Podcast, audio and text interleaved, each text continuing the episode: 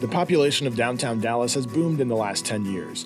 According to Downtown Dallas Inc., the number of residents has grown by 71% in the last decade.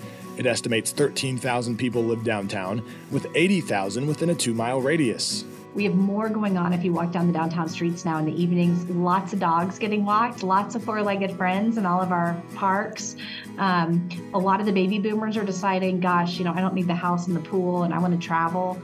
Um, so we are seeing kind of a population that's barbelled between young professionals, maybe pre children or stroller aged, with um, older individuals that are deciding they want the convenience of, of urban living. Um, but really, what it's giving us is seven day a week vibrancy. KRLD's parent company, Audacy, spent a week in November focusing on the state of downtowns across the country. Largely written off three years ago when more people were looking for space, downtowns have come back in a big way. I'm Chris Blake, and this week on Texas Wants to Know, I spoke to KRLD business analyst David Johnson about the state of downtowns in North Texas, starting with Dallas.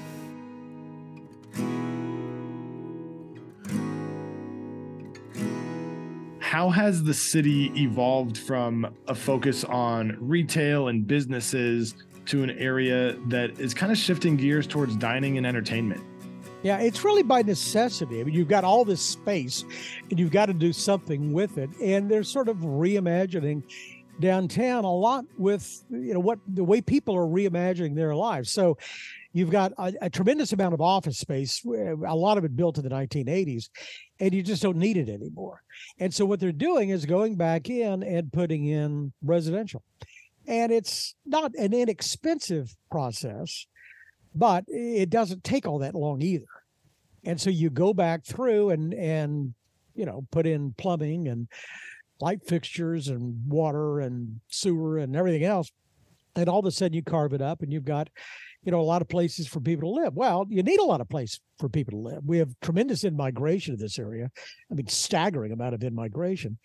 And they need affordable housing. And some people want to work close to where they live. And so it's it's a it's a perfect combination. But a lot of it is that. Now, so when suddenly you go from a few hundred people living in the central business district to several thousand people, I think about 15,000 right now, then it really changes the dynamics of everything. All of a sudden, those people want to have some place to go shopping, not for sweaters, but for you know frozen food and produce. So you have that supporting that, and then you need all the other things that go along with it, and dry cleaning and entertainment venues and restaurants, and so it begats really a whole new dynamic. During Audacy's week long series on the state of downtowns, David spoke to the CEO of Downtown Dallas Inc., Jennifer Scripps, on CEO Spotlight about the changes in the area. In the early 2000s, we only had a couple of hundred residents downtown, primarily in one building. We now have more than 30 different buildings that have been repurposed and almost 15,000 residents. Um, some buildings, like the building I'm in, we were we were just talking about First National Bank, it has residences as well as the Thompson Hotel. It was such a large building, an entire block, um, that it has our offices and field services, um, Lucchese Boots, Chick Fil A, Monarch Restaurant at the at the sky deck level. So a lot of these buildings are basically getting ev- evolved um, with visionary developers, and we're really lucky in downtown to have a strong cadre of local developers that are um, have already taken some of these buildings through this transformation. Um, and we have a few more buildings that are poised, if you look at the near term, to go through that. And late last month, David was joined by Visit Dallas CEO Craig Davis to talk about the future development around Dallas's new convention center our customers tell us that right now, when they come to Dallas, there's a very limited amount of entertainment food choices around the convention center. And that's something that we're hoping to fix when the new convention center is introduced in 2028. It's because part of that big project of what we've been talking about, otherwise known as the master plan there, includes a, a significant upgrade to our convention center. It's almost a brand new center. But around there, the, the, the whole uh, plan is to redevelop the area upon which the convention center sits right now into entertainment, living, uh, office space. It, it, it is being envisioned as a place where people will live, work, and play. So the people that will be living there or going to work there would also perhaps enjoy going to the casino afterwards. One of the bigger stories this year was when Bank of America announced it was leaving its iconic building, the downtown Dallas skyline, moving to Uptown. Bank of America might be the most high profile, but they're not the only ones leaving downtown. So, why are some businesses leaving that central business district? Well, it's not just that. It's it's. I mean, think about it. Post COVID, the demands for office space are just a lot less. We have probably more people in this area that are back working in offices than most areas of the country, but we're still talking about fifty percent. So you have all this empty space. So on the one hand, you you you want to make you want to downsize, and that's what a lot of these companies are doing. And a lot of it is just you know the evolution of time. We have a lot of law firms, for example. Give you an example. Tremendous number of law firms in this in this city. Well, in a law firm, you had a lot of senior partners, you have a lot of junior partners. A lot of the junior partners would sit around and do research, and you had enormous law libraries so they could get ready for trials or show precedent. Well, you don't need that anymore. You don't need massive law libraries anymore. And in fact, you don't need a lot of those grunts to turn around and, and do the work. You know, you can let, uh, you know, Chat GPT or uh, artificial intelligence or, or Google, you know, at the very least, go in and do a lot of the work that they were doing. So all of a sudden, you don't need you don't need the space. You don't need, you don't have as many people, and you don't need the space. Now, if you're a downtown area, you're stuck with all this real estate and you've got to do something with it. And that's been the intriguing part is going back in and finding ways to repurpose it. In some cases, they've torn them down. They've just they can't find another use. They're really old anyway. And all of a sudden it's parks. And we have parks in the downtown Dallas that we never had before. And it really changes the dynamic. Suddenly you can have families that that also live downtown. And if you've got kids, you've got some place to take the kids or exercise the dog. And uh, it, it's it's subtle, but it's built out of necessity. We of course have two major cities in our area. So are you seeing similar trends in Fort Worth? Fort Worth is is behind. And Fort Worth had the luxury of having uh, one or two really great benefactors, the the Bass family, and so they had Sundance Square, which was sort of an entertainment district, and people wanted to office around there. And that's gotten a little tired. And so now they're going back in and beginning to repurpose that. Fort Worth, at one point, I really thought was going to become sort of the classic bedroom community. Maybe people lived in that area or downtown, but they went off to north uh, of Fort Worth to Alliance or some of those areas. Maybe west is west in Tarrant County is developing like crazy at the expense of downtown. But I think they're coming back around and doing it too. The uh, their arts district uh, helps. The performance center, Bass Performance Center, helps a lot.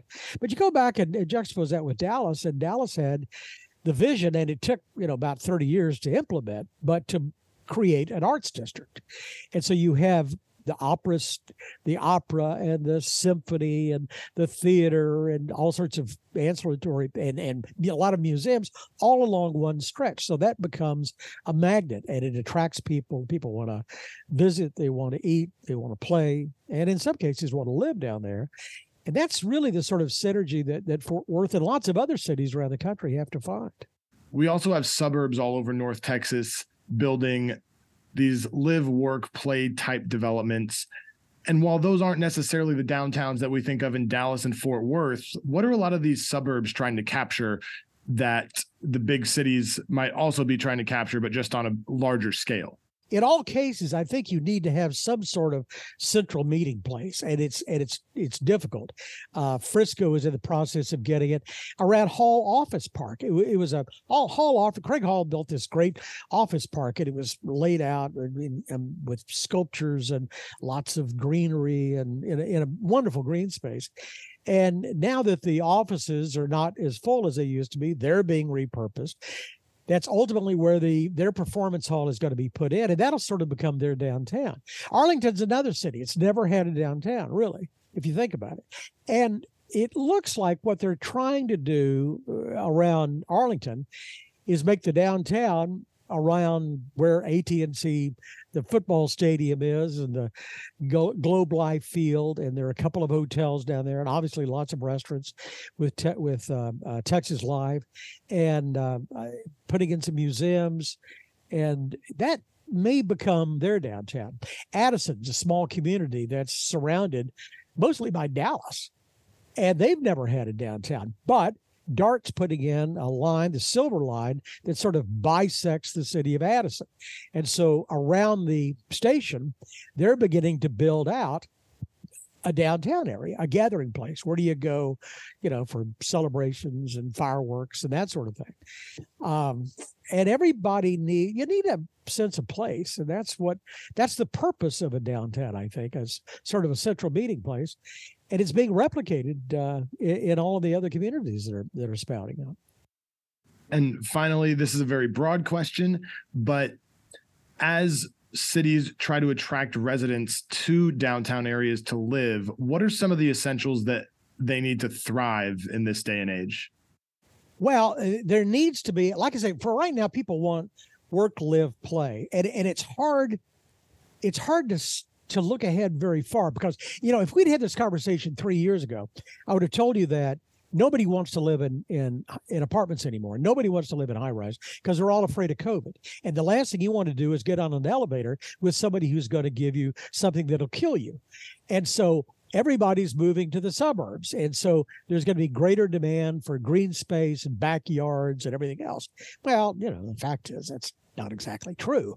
And and so what you need to do is be be prepare, you know, provide all of the tools. So you look at downtown Dallas, for example, and it's really interesting. You have the arts district, which creates you know entertainment value all the time. You have parks that are cropping up all the time. You've got things like the perot museum. You've got american airlines center. You have functions going on there all the time. Um, and then you layer on you know more dwellings, more high rises, because people will live there. And then you add on a couple of little kisses on the cheek, like a transit system that'll move you around and ideally move you not just 30 miles, but it's something that'll be able to move you a mile and a half or two miles. And then we had a conversation with downtown Dallas Inc. about maybe a people mover going in. And I think one of the big selling points in the case of downtown Dallas is Love Field. I mean, think about it. You could you could office and you can live and you can make day trips out of Love Field, be there in 15 minutes if you're downtown, and do a you know a day trip, a round trip to Chicago, and be back home to sleep in your own bed at night. It's a big selling point. One of the final points Johnson made was that more universities are creating a presence in downtown spaces one of the things that we've seen coming in too, and I really hadn't counted on this, but it, but it really is intriguing, is is educational institutions. Uh, A and M is putting a big facility in Fort Worth, and it's going to be a it's going to be a monster, big driver. They've already had a lot, you know, a law school and some other things there. In Dallas, uh, there is a law school downtown, right downtown. In fact, it's in the building where uh, where uh, Ruby shot Oswald and right in the core of downtown. And so that adds an interesting dynamic too and gives you more reason to go downtown. And once you're downtown, you know, you say, well, this isn't a bad place. And you yeah. stay around and you come back.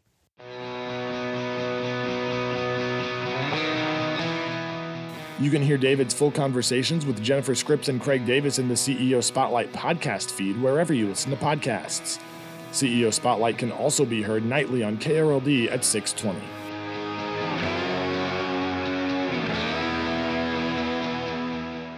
I'm Chris Blake at News Radio 1080 KRLD in Dallas Fort Worth. Thanks for joining me for Texas Wants to Know. If you like the show, please give us a rating and a review wherever you listen to podcasts. I wrote, produced, and edited this episode with editorial support from Cooper Mall and original music by Michael Eisenstein. Audacy's managing producer for National News Podcasts is Myron Kaplan.